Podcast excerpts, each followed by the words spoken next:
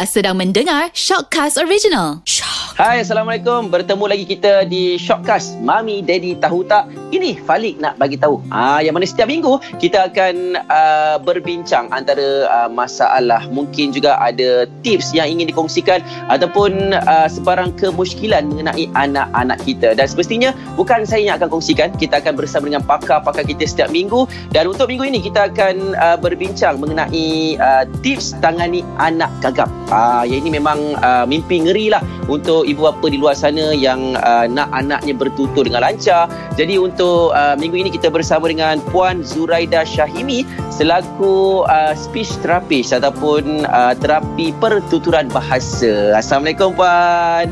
Waalaikumsalam. Selamat Puan petang. sihat eh? Selamat petang. Eh, sihat. Hmm. Alhamdulillah. Okey Puan, yang ni kita nak terus ke uh, topik kita hari ini. Adakah uh, normal jika anak bercakap gagap ataupun uh, macam mana perkara ini boleh berlaku Puan? Okey. So sebelum saya jawab soalan tu, kita kena faham gagap tu macam mana. Okey, setiap orang dia takkan ada orang yang boleh bercakap lancar sangat kan? Ada orang dia akan bercakap juga ada masa-masa dia akan cakap tak lancar. Dia akan ulang-ulang perkataan, okey? Faham? Tapi belum sampai tahap gagap. Mhm. Okey, so gagap tu dia sama ada dia cakap macam ni. Saya, ah dia cakap panjang-panjang. Oh. ataupun dia ulang-ulang sa sa sa sa sa sa, sa. saya okey okay. Okey, Puan, maksudnya hmm. gagap tu pun ada peringkat-peringkat dia. ada jenis-jenis dia Oh, jenis-jenisnya. Okey. jenis dia ada juga yang dia block terus Buk, buk, buk, buk, buk, buk, macam tu Okey, Ah. faham. Itu maksudnya dah teruk. Yang buk, buk. Dan, Ah, dia dah dia block lah dia jadi block dia biasanya jadi pada huruf-huruf tertentu macam huruf B huruf P kalau yang huruf S ni jadi panjang-panjang lah macam tadi Hmm, faham. So, Okey. kita perasan masa saya bercakap tadi ada uh, um, nampak dekat appearance saya dia nampak macam bling-bling mata ataupun uh, mulut heruk-heruk sikit. Ha itu kita kata secondary behaviour kepada gagap tu. Mhm. Ataupun stres, tangan stres, leher stres, kaki terketar-ketar kan. Ha itu Mhm. gagap yang teruk lah. So untuk anak-anak ni pula kalau kita cakap pasal perkembangan kanak-kanak Okey, sebenarnya anak-anak ni ada fasa yang dia memang normal gagap. Oh. Ha. Dan normal mas ada fasa dia normal gagap antara umur 2 hingga 5 tahun. Tapi dia tak ada behaviour yang macam bling-bling mata ke stres-stres macam tu tadi. Dan biasa Okey. biasanya dia akan gagap dia j- hanya ulang perkataan je. Ha, contoh macam dia cakap saya saya saya ma- mama dia tanya kan bagaimana tadi oh saya saya saya dah makan aiskrim ha, so dia macam gagap tapi dia Aha. gagap yang tak terlampau teruk yang macam tadi Normal. normal pada fasa itu fasa umur 2 hingga 5 tahun sebab masa tu dia tengah belajar bercakap dia tengah Hmm. belajar susun ayat buat perka- Mhm. susun perkataan nak buat ayat panjang Faham? so Mhm. Ah, faham ya? So masa tu um, dia akan hilang fasa ni dia akan hilang dengan pertambahan usia. Okey dan semakin pandai dia bercakap, dia dah master banyak language dia dah master cara dia nak bercakap tu maknanya perkataan dia dah makin banyak, dia dah pandai susun ayat, Mhm. lepas tu dia punya sebutan pun betul. Jadi menyebabkan dia punya uh, gagap tu hilang lah. Mhm. Okey dan uh, punca dia masa umur tu sebab dia tengah belajar bercakap. Mhm. Dia tengah belajar bercakap, tengah belajar uh, susun-susun ayat tu. Okey. Dan uh, kalau uh, kalau kita tengok dia punya punca dia tu, dia, dia tak ada punca yang memang kita kata oh inilah puncanya anak boleh bercakap gagap. Okey, tak ada. Mhm. Tapi dalam fasa tu bagaimana kita nak bantu dia supaya dia tak berterusan jadi macam tu. Sebab ada orang Mhm. sampai dewasa pun dia jadi gagap kan? Betul. Macam tu lah. Okey, jadi macam puan cerita tadi tu, dia ada ke cara untuk kita tangani anak kita gagap ni ataupun uh, tips lah untuk kita tangani masalah anak-anak kita ni gagap? Okey. Kalau anak kita gagap macam tadi yang ulang-ulang-ulang bercakap tu, yang pertama kita tahu dia tengah belajar bercakap, belajar bahasa. Okey. Tak perlu risau so lah itu. Kita kena risau juga. Maknanya dia punya perkataan juga. tak cukup lagi. Okey, okey. Ha, maknanya perkataan dia tak cukup, dia tak pandai nak susun ayat. Jadi kita banyakkan interaksi dengan dia. Mhm. Banyak interaksi dengan dia, banyakkan bercerita dengan dia sebab bila kita bercerita, dia kita akan tunjuk contoh cara nak buat ayat. Ah, yelah, cara betul. nak buat ayat, cara nak susun ayat tu. Mhm. Okey. Kemudian yang kedua, kalau anak bercakap gagap ni, kita jangan cakap laju-laju dengan dia. Ha, cepat mari sini pergi sana lepas tu pergi ambil ni. Ha, kita Hmm. cakap laju, kita demokan dekat dia yang Hmm. cara nak bercakap mesti cakap laju. So dia Hmm. pun akan cuba nak cakap laju-laju. Dan tambah lagi masa tu dia tengah susun-susun perkataan kan. Dia tengah baru belajar buat ayat. Uh-uh. So dia cakap laju-laju. So kita cakap perlahan-lahan. Bukan perlahan-lahan yang macam "Siap, macam ni, macam ni, macam ni. Tapi Itu bisik. ha, itu bisik. so kita cakap lambat-lambat. Okey, lepas ni pergi mandi, lepas tu pergi makan. Ha, so kita cakap Hmm. lambat-lambat. Dan bila berbual Sebutir-sebutir. Ah, sebutir-sebutir, panjang-panjang. Okey? Uh-huh. Dan bila kita berbual dengan dia, bila dia tanya soalan dekat kita, Hmm. Mama saya rasa saya nak yang ni lah. Okay, kita kena pause sekejap. Jangan terus jawab sebab kita tengah demo kan. Oh jangan cakap laju-laju. Mhm.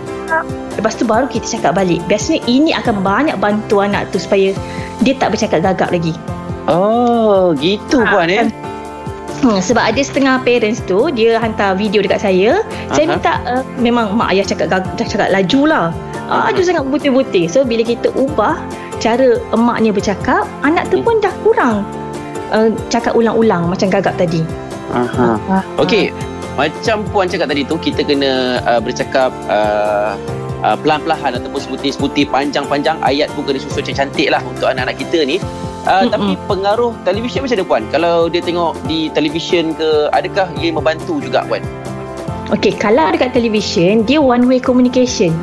Kecuali lah kita tengok cerita Dora tu kan. Okey, Mhm. where's the map? So, ada orang kena jawab. Tapi Betul. dia kebanyakannya one way communication. Dia tak ada, kita tak perlu Hmm. jawab pun. Okay, dia tak belajar interaksi tu. Sebab ada Hmm. orang yang gagap, tapi dia boleh berlakon. Macam mana Hmm, dia pandai berlakon? Sebab dia baca skrip je. Dia Mm-mm. boleh menyanyi. Ah, Mhm. lancar menyanyi sedap. Sebab dia Mhm. baca skrip je. Dia tak perlu berfikir apa yang dia kena keluarkan masa dia nak bercakap tu.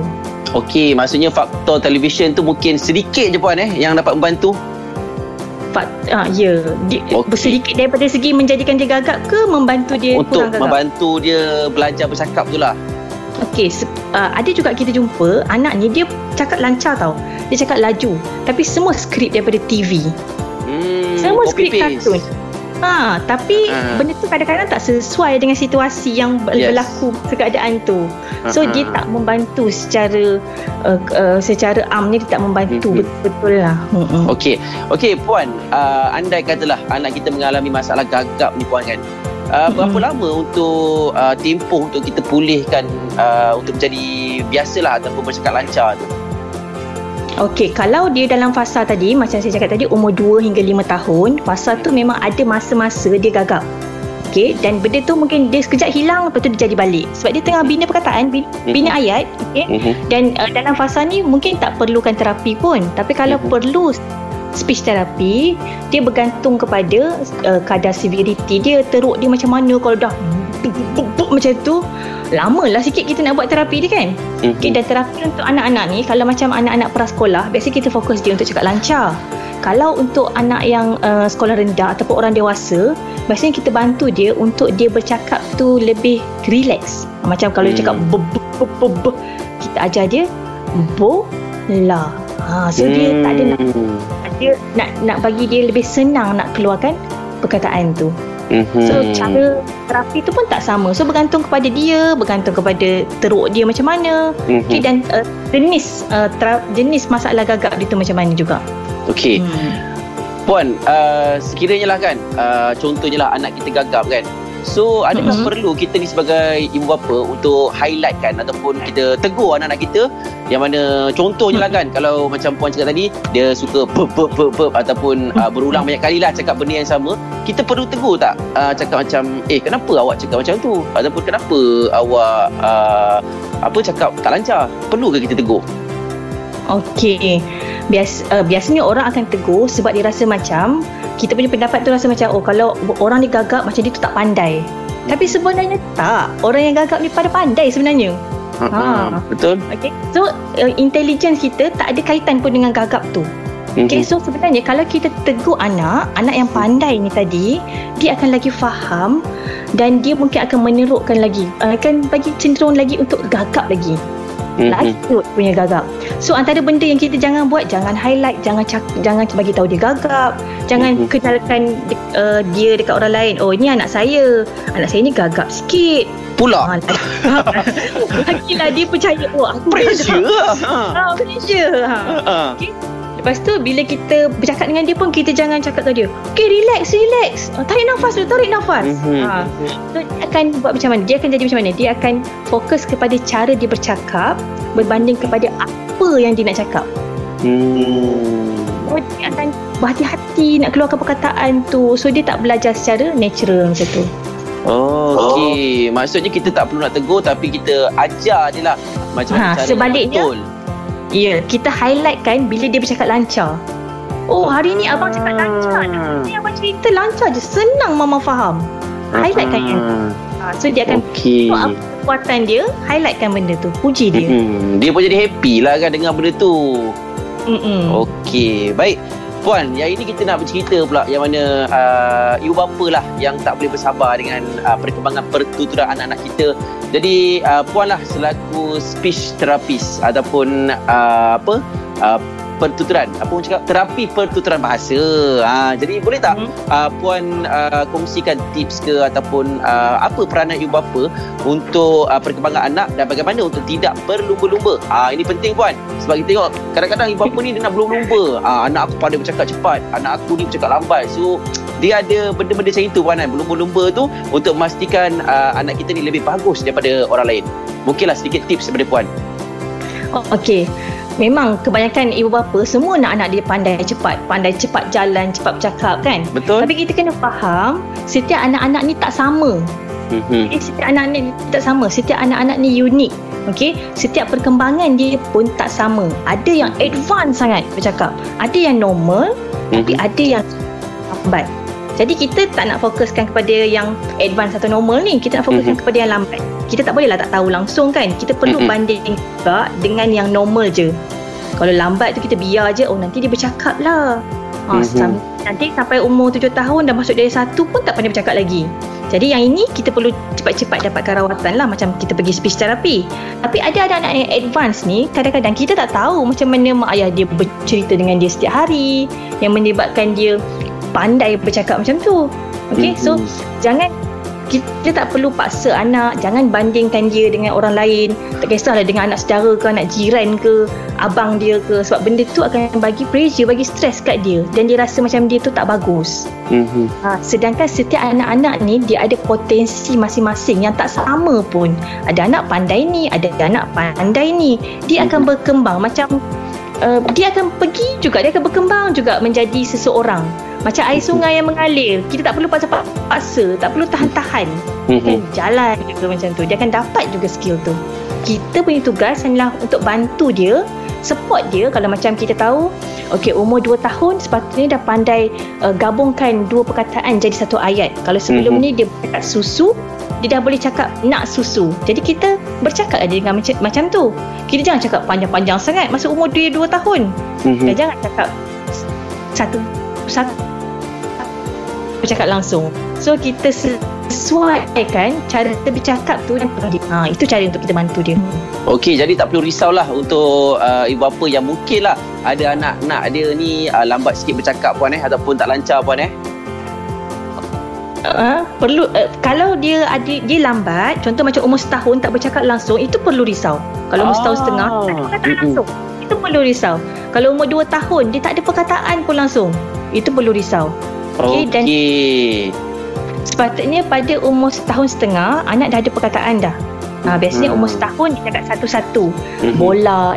Tapi kalau dia cakap pelat tak apa. Hmm. Ha, tak apa. Kita terima. Macam dia cakap bola, ya. Hmm. Susu, cu. cu. Ha, itu kita terima. Ha, janji hmm. dia dah faham perkataan tu. Dia dah ada perkataan tu. Ah, ha, maksudnya kita kena still monitor lah puan kan? Uh, Betul. Contoh umur setahun dah kena cakap satu perkataan. Kalau pelat yeah. tak apa. Tapi kalau dah tak ada bunyi langsung tu kita kena risau lah puan eh. Betul, kena risau cepat-cepat sebab ah. sekarang ni advance. Kalau pergi sekolah pun anak-anak dah pandai baca, dah pandai cakap mm-hmm. panjang. Tapi betul, kalau dia betul. dia tak boleh nak bercampur dengan kawan-kawan dia nanti. Hmm, yelah anak-anak sekarang ni betul buat. pergi sekolah memang pandai lah baca pandai menulis pun dah pandai minta duit belanja banyak pun pandai tak ada itu gurau Puan selingan lah Puan eh Okey uh-huh. Puan mungkinlah secara ringkas ni lah kesimpulan untuk uh, uh, topik kita hari ni tips tangani anak gagap apa yang boleh Puan kongsikan lagi ataupun uh, apa nasihat yang boleh Puan sampaikan kepada ibu apa dekat luar sana Okey, untuk anak gagap ni dia uh, yang penting kita kena faham dia tak ada kaitan dengan dia punya kebijaksanaan. Anak-anak ni dia ada potensi untuk jadi orang yang lebih baik. Ha? Dia lebih pandai, okey?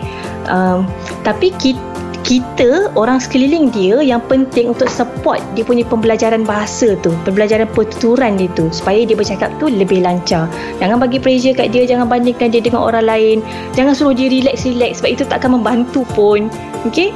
tapi highlight benda yang bagus yang dia boleh buat bila dia bercakap lebih lancar tu Okey, baik. Jadi uh, terima kasih kita ucapkan kepada Puan Zuraida Syahibi selaku speech therapist ataupun uh, terapi pertuturan bahasa yang mana uh, Puan uh, Zuraida ni juga merupakan seorang isteri kepada optometris uh, yang pernah saya uh, bual uh, berborak juga sebelum ini. Uh, jadi maksudnya uh, suaminya pakar mata isterinya pakar bahagian percakapan So tak tahulah kalau bergaduh tu macam mana jadinya ya. Mungkin uh, suaminya kalau uh, marah tu tengok yang mata. Mungkin isteri akan lebih lah. Ada puan. Gua-gua puan. Okay puan. Yeah, terima yeah, kasih. Yeah. Thank you so much. Dan insyaAllah kita berjumpa lagi minggu hadapan di Mami Daddy Tahu Tak. Ini Fali nak bagi tahu. Terima kasih. Assalamualaikum puan. Salam. Apa lagi?